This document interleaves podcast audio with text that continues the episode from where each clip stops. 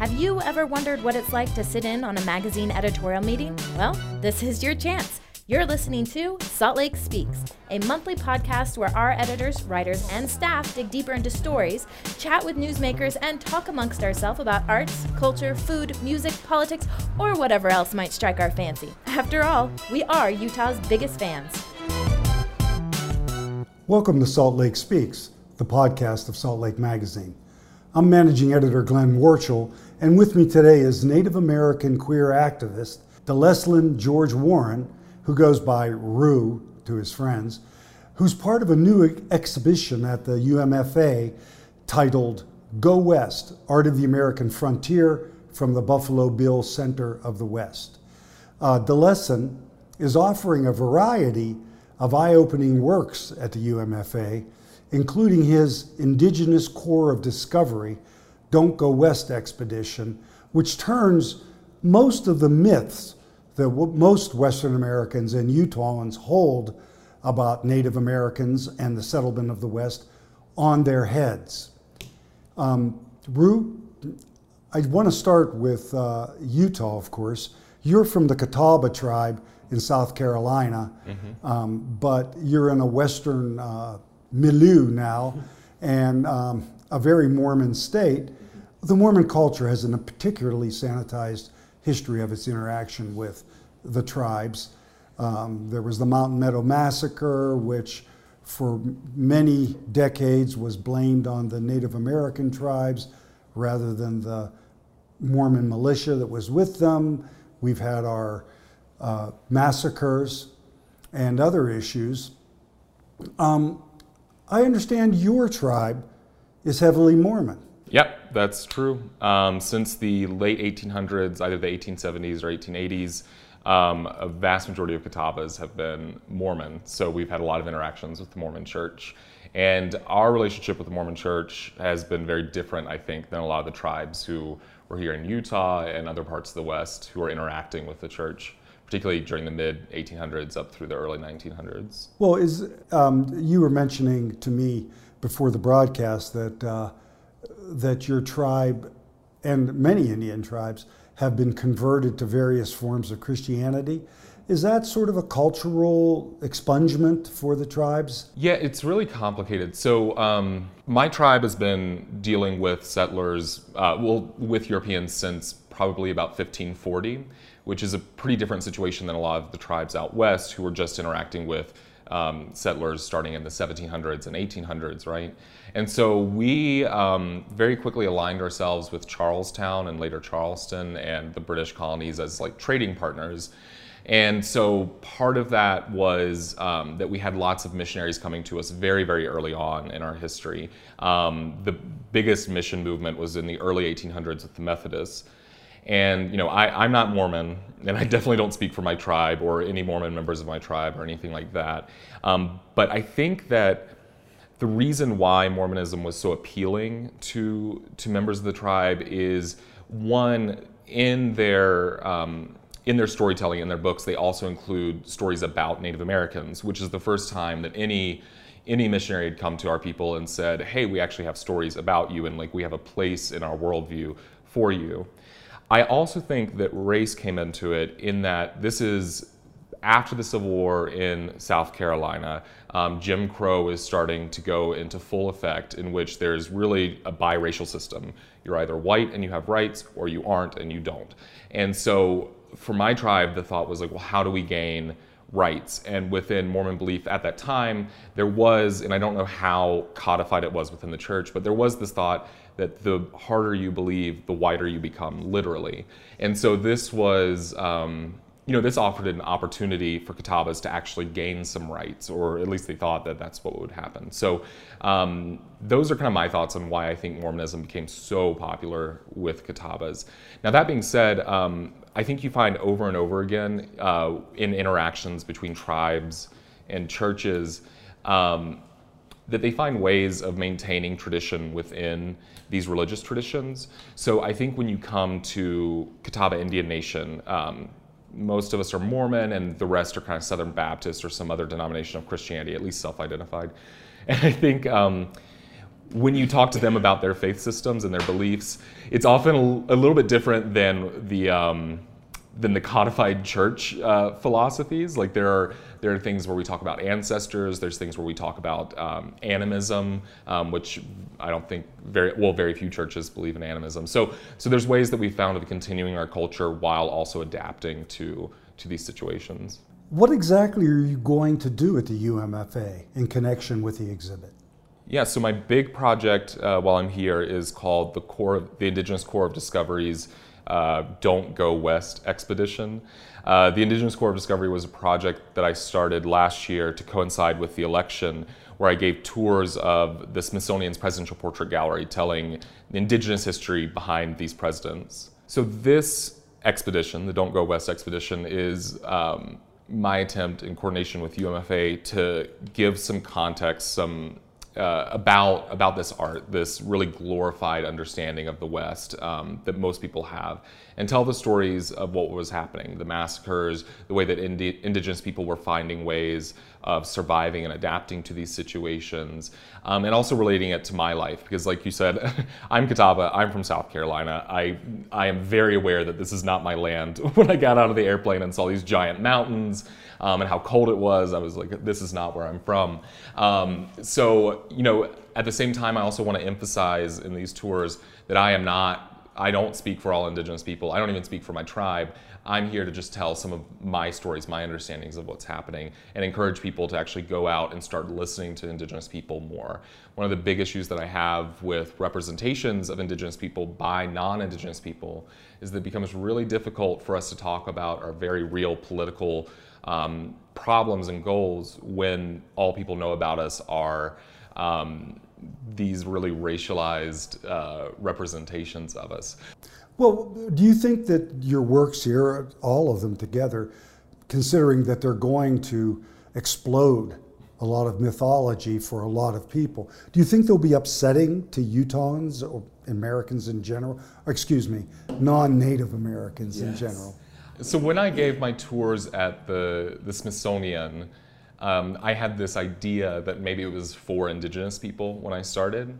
And I very quickly realized that most people coming a weren't indigenous and so when i was telling these stories i actually had to i wasn't able to go in as in depth as i wanted to and i also realized that like indigenous people know these stories like we know the stories of our dispossession and um, of how we have been treated by the government and by settlers and so uh, i was talking to someone in dc and they said well you know we kind of figured it wasn't really for us and so uh, you know i realized that this really is about confronting beliefs that non-native people have. And so that being said, I did have some people um, who would push back against me during the tours or who would get upset about it. Um, but the big, my big approach to it is to treat it like any other tour, and as like most people have gone on some sort of tour in their life, and you know tour guides are very pleasant, um, smile a lot, very uh, welcoming, and so my goal is to do all those things while also telling um, a, what I consider a really really dark history. And so I would end my tours at the Smithsonian, you know, with a smile and asking if there's any questions, and people are just you know like aghast, like their faces have dropped because these are stories that they literally have never been told before. So there is a subversive nature to your work. Oh yes, definitely. That is that is definitely a theme that runs through all my work, not just this project. You've come to Utah at a very controversial time because of the Bears Ears National Monument controversy and also the Grand Staircase Escalante National Monument controversy. The president has cut them back or wants to cut them back significantly. And those monuments, both of them, were put in place in a great part to protect uh, indigenous uh, art, indigenous settlements, and things that are there. Uh, this is indigenous people that were precursors to the people we call Native Americans now. Anasazi, sometimes referred to as the old ones. But so you're here. How are you going to incorporate this controversy into any of your work?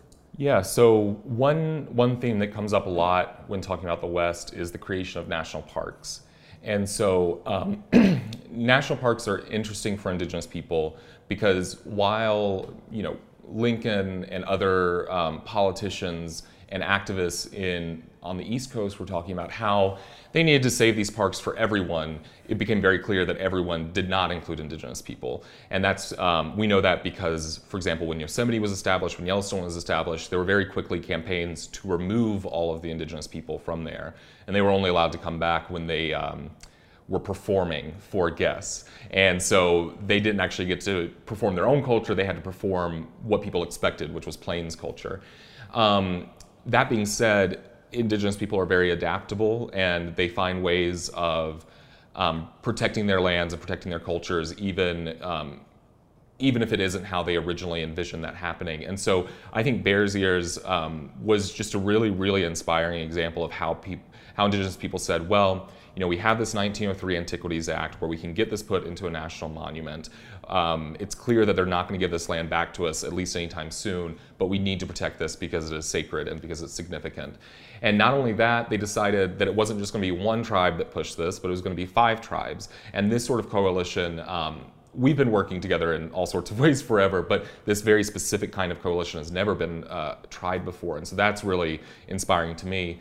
And then when it was put into national monument status, the fact that it was um, joint management between the tribes and uh, the Bureau of Land Management, I think, um, that was also really amazing because I think that that actually um, offers a way forward for us with all of these conf- um, conflicted land uh, claims. It's like, how do we figure out how we can all work together to protect these lands? Now, with the um, you know, it hasn't happened yet, um, but it's been made clear by President Trump that his intention is to drastically reduce the national monument um, area. And it reminds me of, and I might get the names wrong on this, um, but this chief who visited Monroe, um, and he, he had made an agreement with Madison about their land. And uh, Monroe goes back on this agreement. And so the chief goes to Monroe and says, It was our understanding that when one of your presidents, one of your leaders made an agreement with us, that presidents afterwards would have to follow that agreement. But now the tree of friendship has um, has died, has been killed by you. And so I think that this is a theme that comes up over and over again is that promises, which are sacred, getting broken over and over and over again. And I think that that's also a big part of um, the Indian Wars, as they were called. there are air quotes being used right now. Um, but the Indian Wars that happened throughout the 1800s with um, Plains Indians, the thought was, well, why don't they just make an agreement with the United States? And the fact is, they did over and over again.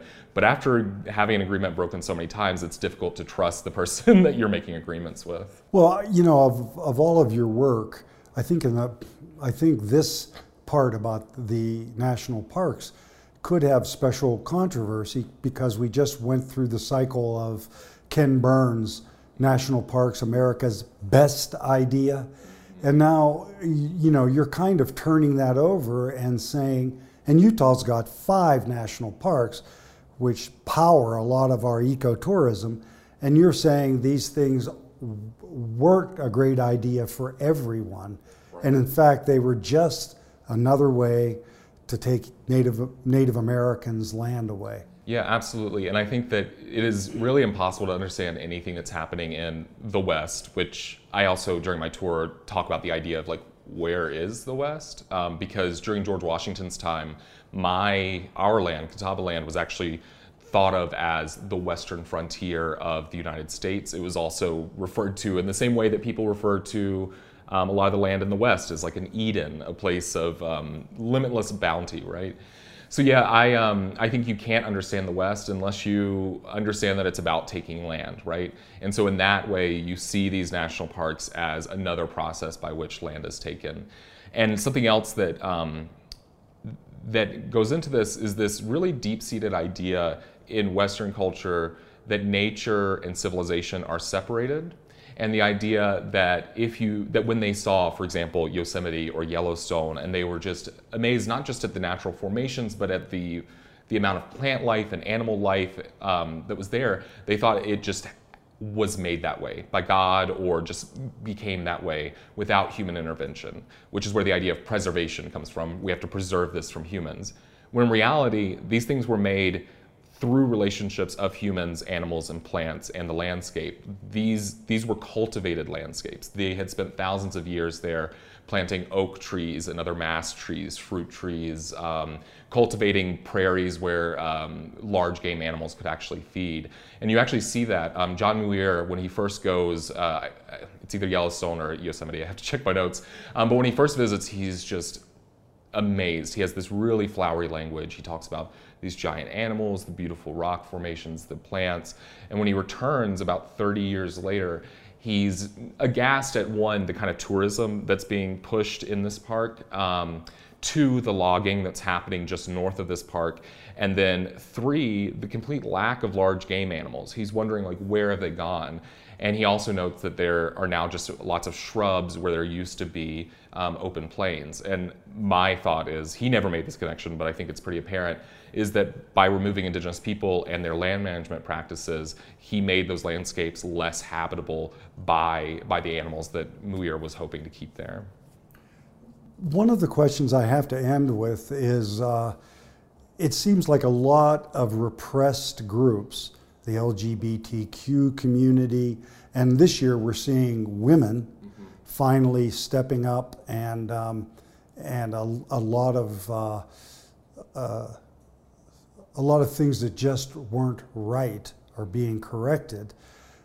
Yet the indigenous people of the continent have been put upon for hundreds of years, and and except I guess in the 80s there was a, a bit of a blip, but when is their year of the indigenous North American person coming?